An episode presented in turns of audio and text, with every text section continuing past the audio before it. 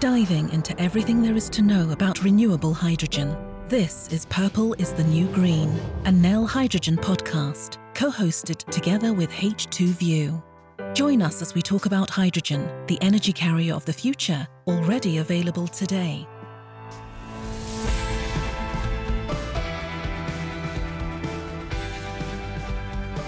Welcome to another episode of Purple is the New Green. I'm Lila Asdell Danielson and joined as always by my co host, Rob Cockerill. As always. Yeah, I suppose you're kind of stuck with me for these episodes, aren't you? Oh, no, I wouldn't say stuck. That sounds very harsh. Pleasantly accompanied or something. Hmm, or something. At least I bring purple to the podcast. Whoa, whoa, whoa. You bring the purple? I thought that was my gig. You know, Nel brand manager and all. Okay, what purple swag did you bring to the show today? Today, Lila, it's the socks. Socks. Yep, socks. They're pretty awesome too. See them? Huh. Well, much as I hate to admit it, I don't think I own any purple socks. See? I'm out purpling you. I did say I would a couple of episodes ago, if I'm not mistaken. You did. I clearly need to up my game. Yep, you might want to get on that before we chat with Bjorn in the next episode. He may not be your boss anymore, but I'm betting he still has high expectations of your purple game being on point. True enough. Okay, I'll see what I can do. Okay, so Bjorn's next week. Who have we got on the roster today then? Today, we've invited the head of laboratories and testing in the Nel Fueling Division and one of the co founders of H2 Logic, Jesper Boisen, to join us. He's going to give us some insight into the world of hydrogen fueling, the history of the past couple decades, as well as how it's developing today. Ah, excellent. I've been looking forward to learning more about the Nel family and taking a deeper dive into the topic of hydrogen fueling, of course. I don't suppose H2View has had any coverage on the topic over the past year? Oh, you know we have. Admittedly, I think a lot of other uh, challenges or talking points have been making the big headlines this year. Think COVID 19 recovery plans, the EU hydrogen strategy, etc. But we've seen a steady stream of fueling infrastructure announcements in the background too. Just look at Germany, where they continue to roll out stations. Yeah, I've seen that. They're really making inroads there. Get it? Got it. Very good. so, any other particular regions stand out in terms of fueling? Well, we've had plenty of updates from California, for example. That's clearly a hotspot. But yeah, we've seen stations announced in France, Japan, Korea, even New Zealand. So there's progress all around.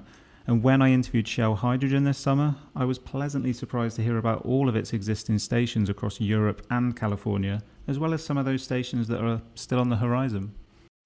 Wow, plenty going on here then. This sounds like a really good time to invite one of Nel's fueling experts on the line. Hey, Jesper, thanks for joining us. Hey, Lila, how are you doing? Good, thanks. Jesper, I have to ask before we get into the details of the company, where does the name come from? H2 Logic? Because hydrogen just makes logical sense, or yeah, you can say uh, H2 Logic started out, you know, in 2003. Um, of us, for engineering student at Aarhus University, we, we wanted to create some new business opportunities, and we've been working with uh, wind turbines uh, in in Denmark for for several decades, and and being being a pioneer in that, we saw the logic in that the next natural steps for wind turbines would be to produce the hydrogen.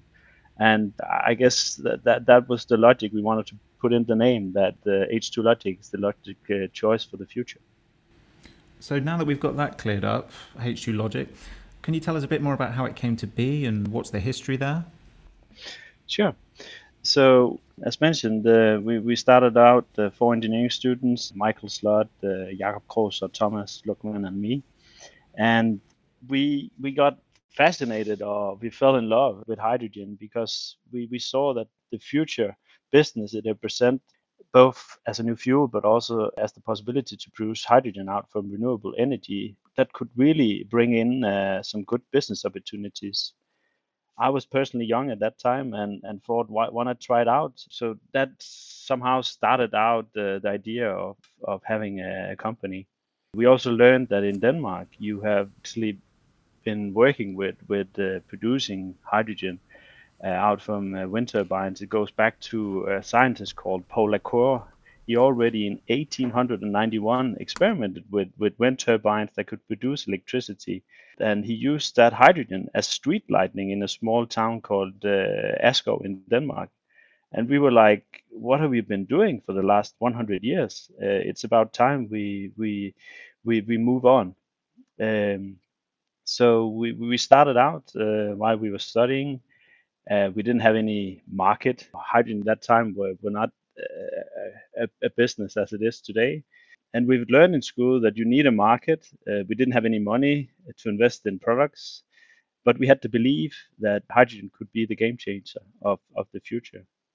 So in the first years, we engaged ourselves in sale of educational products. We sold to schools universities and also did some consulting services and, and started selling various industrial products uh, in the field of hydrogen.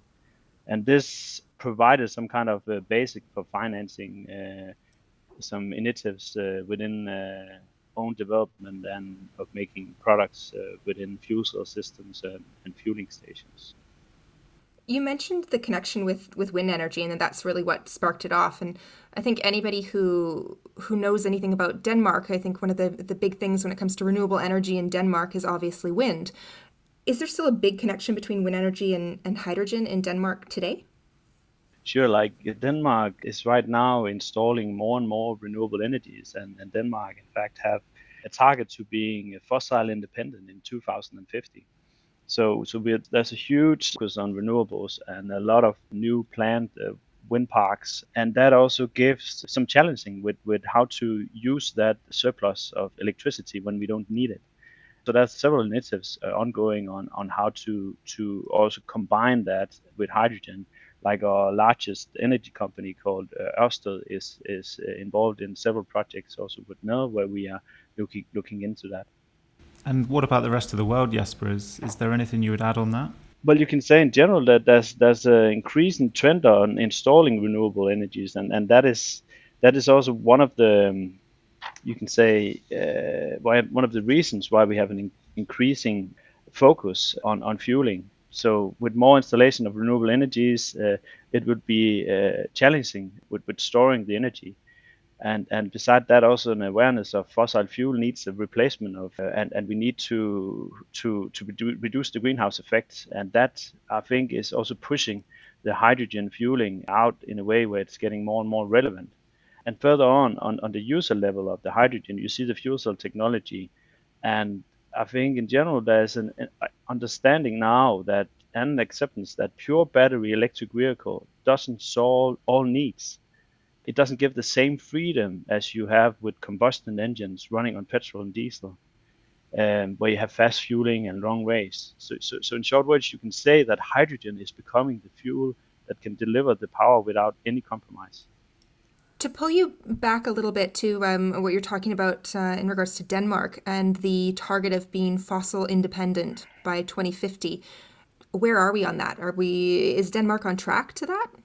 to be honest, I don't know the details, uh, but I know that uh, we're very ambitious and we are currently working on uh, on a project also in uh, Fredericia where we're installing large, really big uh, electrolyzer system that would be installed at an oil refinery and, and that then can have the access to, to cheap electricity and thereby produce hydrogen to distribute out to, to several stations in, in Denmark so there's an, an, an increasing interest uh, for for fueling, and currently we have what do we have? We have six stations installed in in Denmark operational, and currently there's there's two stations uh, under commissioning. Uh, one here in in Herning, actually at our factory, so we can invite our customers by and and have a fueling, but also one in uh, Copenhagen that's being done together with our partner Everfuel, where we will be fueling uh, taxis in a fleet.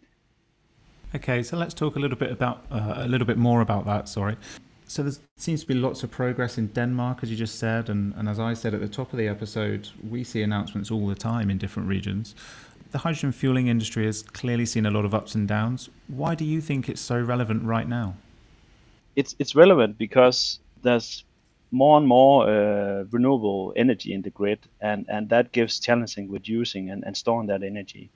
And, and then the, the acceptance of that uh, hydrogen can deliver the power with any, uh, without any compromise, like with, with battery electric vehicles being tried out in buses, also trucks and so on. You see that uh, it, it, it just gives really big challenging with with uh, with driving uh, and fueling, since it takes long time and and the payload of batteries is, is very high. So fuel cell technology gives that freedom, and that together with the renewable energy gives some kind of uh, understanding that that you can create that link between the renewable energies and the users without compromising any needs and then also that that uh, reduced greenhouse effects in uh, that requirement or, or uh, of, of how much emission you you allowed that requirement is, is just getting higher and higher so so I think that is that is uh, that's the reason so we're clearly seeing that there's a need for, for hydrogen and, and kind of a spread need for hydrogen. Where would you say is the biggest market for hydrogen as a fuel right now? What applications? Hydrogen in general can, can be used more or less for all vehicle applications. But there are vehicle types uh, where battery electric vehicles cannot do the job and, and you need faster fueling, longer range, or if there's a high pollution from, from vehicles, for instance, from, from city buses in the local environment. So the, the obvious choice would be like uh, taxis, vehicle driving many kilometers a day, delivery vans, city buses, trucks. Uh, so overall vehicles that drives a lot and need to be able to either fast fueling or, or long range. And that hydrogen can help with. But also from a market perspective, you can say that uh, looking at how to finance the infrastructure, buses and trucks makes good sense because with a relatively small infrastructure like one or two stations, you'll be uh, able to serve a large fleet of city buses or, or trucks because they are typically centralized or used in an environment or in a city where they fuel the same place and they uh, use many hours, meaning they use a lot of fuel, and that helps the operator who invests in the infrastructure to make a better investment compared to to a, uh, a really large fleet of, of light duty vehicles. So so that's currently the, the hotspots. That's that's like city buses uh, and and also uh, trucks uh, and, and and taxi fleets. But train solutions and boats are also I know on on the on the studies, and that could also be interesting because their batteries can't really do the job. So here, hydrogen for sure would be a, a cheaper uh, alternative. And when it comes to light light duty versus heavy duty vehicles, um, where do you feel hydrogen fits best? Is it in those fleets? Yeah, you, you, you can say when, when we started out working with, with hydrogen, we had a belief in, in the car OEMs uh, would, would push out the technology and then the, the, the uh, spread to other markets as well. You can say uh, they've disappointed a little uh, since uh, they didn't put out the vehicles we actually hoped. But there's a good market fit for for, for vehicles uh, like like uh, city buses and, and, and trucks, no doubt of that. And and you can also quite early commercialize those segments compared to to light duty vehicles, where the cost of the vehicle actually is much higher as it is currently because it's still a, a small fleet they produce and thereby the cost is higher. You mentioned this already a bit that uh, you know there seem to be some pretty firm camps in the battery versus hydrogen discussion for powering vehicles. What are your thoughts on that? Well, I think there's there's room for both uh, technologies, and it's it's not a matter of yes or no, and it's not black and white because we, we need to remember that a hydrogen vehicle is also a hydrogen electric vehicle, so it runs on electricity. The fuel cell produce electricity. So looking into the car, uh, they, they, they look quite the same. Beside the hydrogen uh, electric vehicle has a hydrogen storage and a fuel cell to generate electricity, where, where the battery is located actually as well as, as a hybrid, a small battery to take up the, the braking power and give uh, give acceleration as well in the cars. But but a pure battery electric vehicle would probably be more suited for users where you don't need to drive that long or you accept a longer driving charging time and for smaller cars because if, if you need to have this the same driving distance in a in, in a small car, you, you would need some more space uh, and, and, and payload because the battery itself just will be will take out more volume. Sure, and I, I, I mean, I seem to hear this a lot about the, the battery brigade, as they're sometimes called. That um, you know, the, the battery infrastructure is very much there. It's it's it's there now. It's far more advanced than hydrogen. In terms of the hydrogen infrastructure scale up, are there any technical hurdles to overcome, or is the technology ready to roll, so to speak? On existing types of vehicles, like light duty vehicle and, and medium duty vehicle, where we're filling either 70 megapascal or 35 megapascal, uh, I don't think so. So it's it's a no. The technology and standards for fueling is, is quite developed. The mechanical interface to ensure you don't fill the wrong pressure in the vehicles and method for fueling safe with, with good performance is already there and it's pretty standardized. However, for, for 70 megapascal heavy duty vehicles, the t- technology is still under development. We need to transfer up to six times more fuel uh, compared to a light duty vehicle in the same period of time. So we we need new development. And uh, currently, Nel is active in an industry group where we finance and develop the mechanical uh, hardware for fueling 70 megapascal uh, heavy duty, but also the protocol to enable fast fueling, so it's safe uh, and give a full tank. And and this industry group is together with companies like Nikola, Shell, Toyota, Hyundai, and and Air Liquide. So while we're talking about the the technology, what would you say makes Nel Hydrogen's fueling technology stand out? But you can say we, we are uh, quite unique compared to others because we have all the design, development, and man- manufacturing in house and the key elements how to deliver good products to our customers. On, on the technology side, we have our own compressor technology, our own cooling technology, and, and also uh, advanced software and programming we ensure a safe and reliable and, and cost competitive solution for our customers. But some of the, the uniqueness of, uh, of our products is that we have the flexibility to install our fueling station. They like consist of different Lego blocks. I, I'm from Denmark, so we like Lego.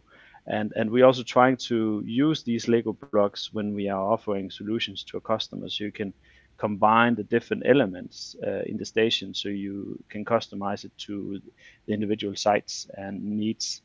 We also have a very compact dispenser that can be placed up to 50 meters away from the, the station itself. And the, the compressor and the cooling that's installed in the station module uh, and the hydrogen storage uh, it can be placed uh, independent on the site that gives some flexibility when you install it on a very compact site like we've done in, uh, in, in, in San Francisco.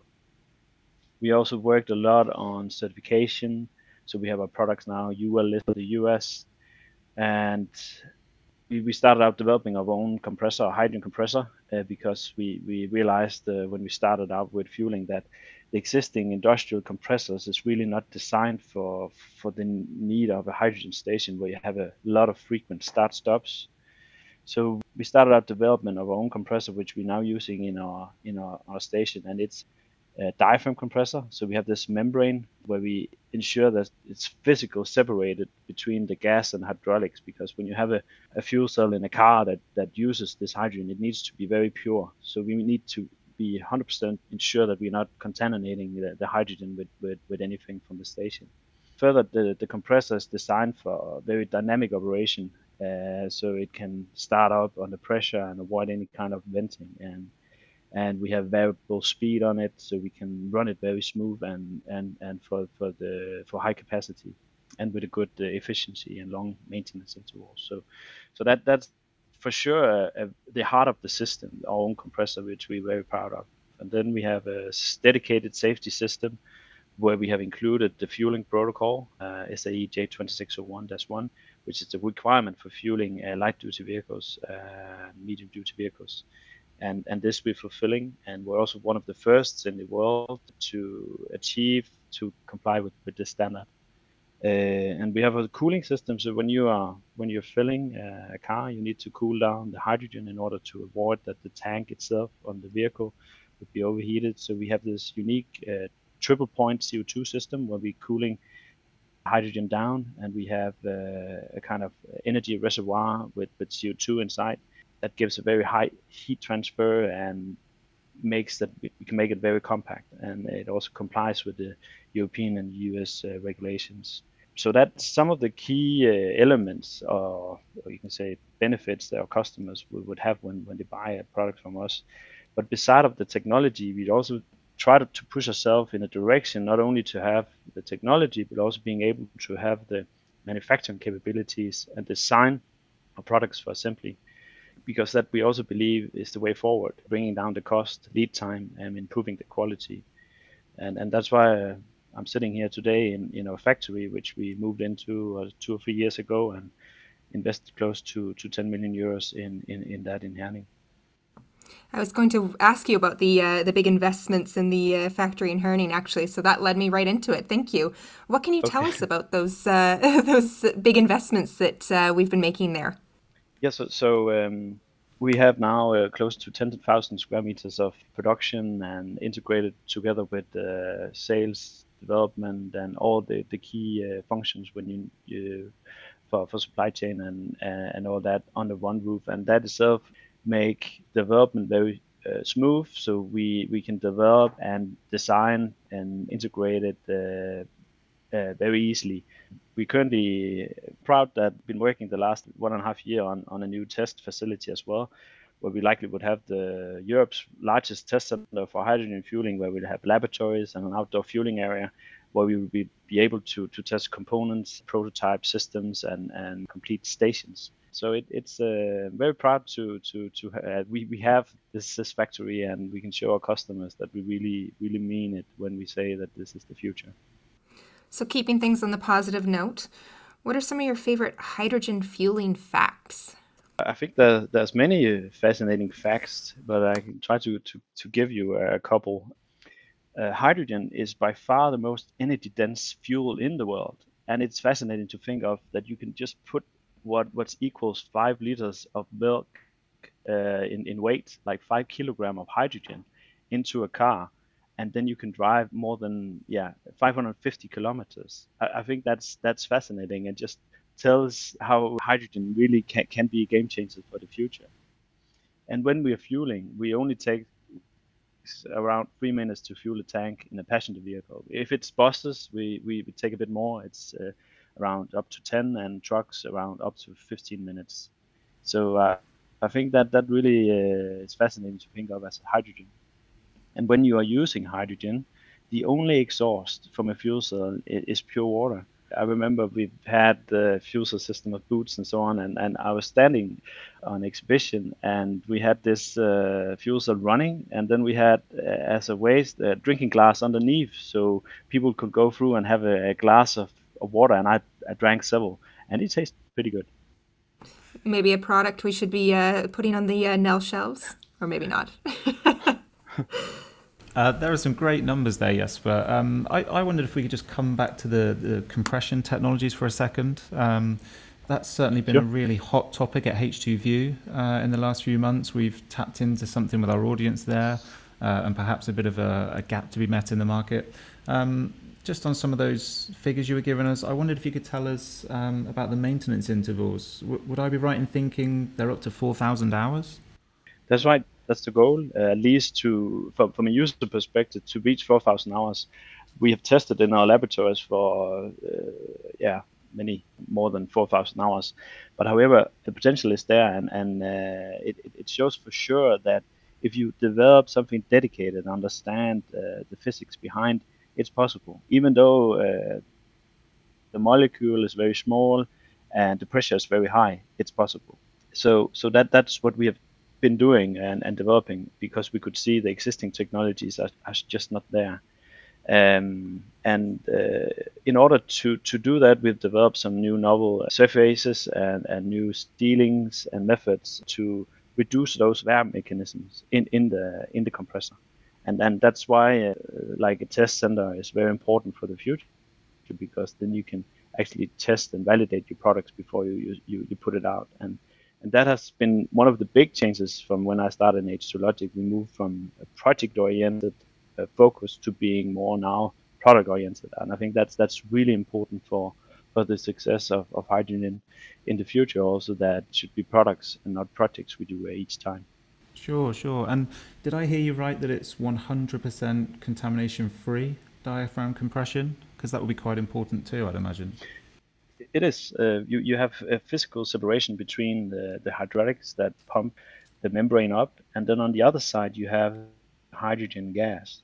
And actually, the, the membrane used in the past were round, but we developed uh, elongated head because we thereby could have a membrane that could improve efficiency because we, we have less uh, turbulent flow inside the head. But beside that, also we could have more flow. The cavity of the head is shorter, so we can have we can compress more hydrogen per stroke. But the membrane itself, the barrier there consists of uh, uh, three membranes. So if one fails, we would stop. If you after uh, running it for for years uh, would would have a membrane that fails. So it's it's nearly impossible that you could have any hydrogen into your into your hydrogen stream, and that that's again I believe we have that that compression should be uh, contamination free uh, and no, no, no leftovers of, of oil or any other fluids uh, in in the hydrogen. Wow, yeah, that's fantastic. I wanted to pull you back to something you had uh, mentioned earlier about how, uh, in addition to, of course, passenger vehicles and taxis and buses, trucks, etc., there's also some interest in using hydrogen fueling for, for trains and boats. Where are we on that today? Well, from from a fueling perspective, you know, uh, a tank is a tank. It's just a matter of the size of it and the pressure you fill it with. However, when that said, we, we haven't filled any uh, boats yet, but I, I, know the business case seems uh, seems uh, interesting and, and there's a lot of activities going on. It would likely be from a fueling perspective, it would be we would be looking into a similar uh, application uh, like the the heavy duty vehicles. As I mentioned, we're starting this industry group where be financing and, and developing a new fueling hardware. So that hardware will probably also be used when we come to, to trains and boats, making up to six six times uh, faster fueling in the same time, so six times more flow. And I think that that could be an enabler for fueling these boats and trains uh, in, in, in the future as well. So here's a, uh, a classic H2View style question, Jesper. What are your thoughts on the role of hydrogen fueling going forward? Is there a particular message you'd like to convey? I yeah yeah sure. So I, I believe it would be more and more important with respect to like the, the acceptance that it's a serious energy carrier and, and universal fuel you can be used in many uh, various uh, applications and vehicles. There will for sure be a push of new vehicles going out and, and increasing numbers of vehicles and users in the next coming decades. But when that said, uh, I can also see that for instance, in China, they want to go in that direction, and and they can really easy take fast decisions there uh, if you compare that also to Europe. So no doubt that that hydrogen uh, is is getting more recognized as as a fuel that can be used uh, for for vehicles, especially light duty vehicles and and um, medium duty vehicles like buses and and, and trucks uh, for the future. I also believe that if you look into like from 30 years from now, I, I think it's not unrealistic that 50% of all light duty vehicles could drive on hydrogen, and that hydrogen in the future would probably create a lot of new jobs and uh, businesses, healthy environment, and and also can provide new uh, innovative vehicles uh, that doesn't compromise our existing freedom of, of transport. So, on that note, you've probably already given us that uh, that good overview, but we're just about out of time. What would be the key takeaways you'd like listeners to get from our chat today? I think availability on hydrogen station will increase in the future, and, and all cars will eventually be electrical driven, either by pure batteries or hydrogen electrical. And, and that hydrogen fueling really can be as easy and safe as a traditional fuel and that it gives the same freedom as many see today with, with their own gasoline or, or diesel driven cars with it, without any compromise and local pollution, only water as exhaust. This has been great. Thank you so much for taking the time to chat with us today, Jesper. Really do appreciate it. You're welcome. Thank you. So, Rob, there was a lot of great info there. Any thoughts to round us off? Yeah, sure. I mean, what a fantastic discussion. Great to learn more about the importance of wind power and that important link in terms of truly green hydrogen. And interesting to hear Jesper's thoughts on how the increasing political will and awareness, coupled with increasing renewable energy capacity, is driving forward the fueling movement. But for me, I love that line about hydrogen delivering the power without compromise. We know there is no silver bullet in this energy transition, We will all need to be technology neutral to a certain extent, but we really do believe at H2 View that hydrogen is the most robust, secure, reliable, and readily adopted fuel to underpin this huge transition. As we say, we're the champions in hydrogen's corner, so it's great to hear Jesper's confidence in hydrogen there too. Absolutely. Well, you know, we're clearly all about hydrogen here. Indeed, purple is the new green after all. Eh, Lila? it is. All right, time for me to go home and round up all the purple on that note. So I just want to say a big thank you to our audience for tuning in to this episode of Purple is the New Green. If you like what you're hearing, don't forget to check out our website, nelhydrogen.com forward slash podcasts for more episodes as they're released. And you can also subscribe on Spotify, Apple Podcasts, or wherever you like to tune in. We'll be back next week with more hydrogen talk. Until then, thanks for listening.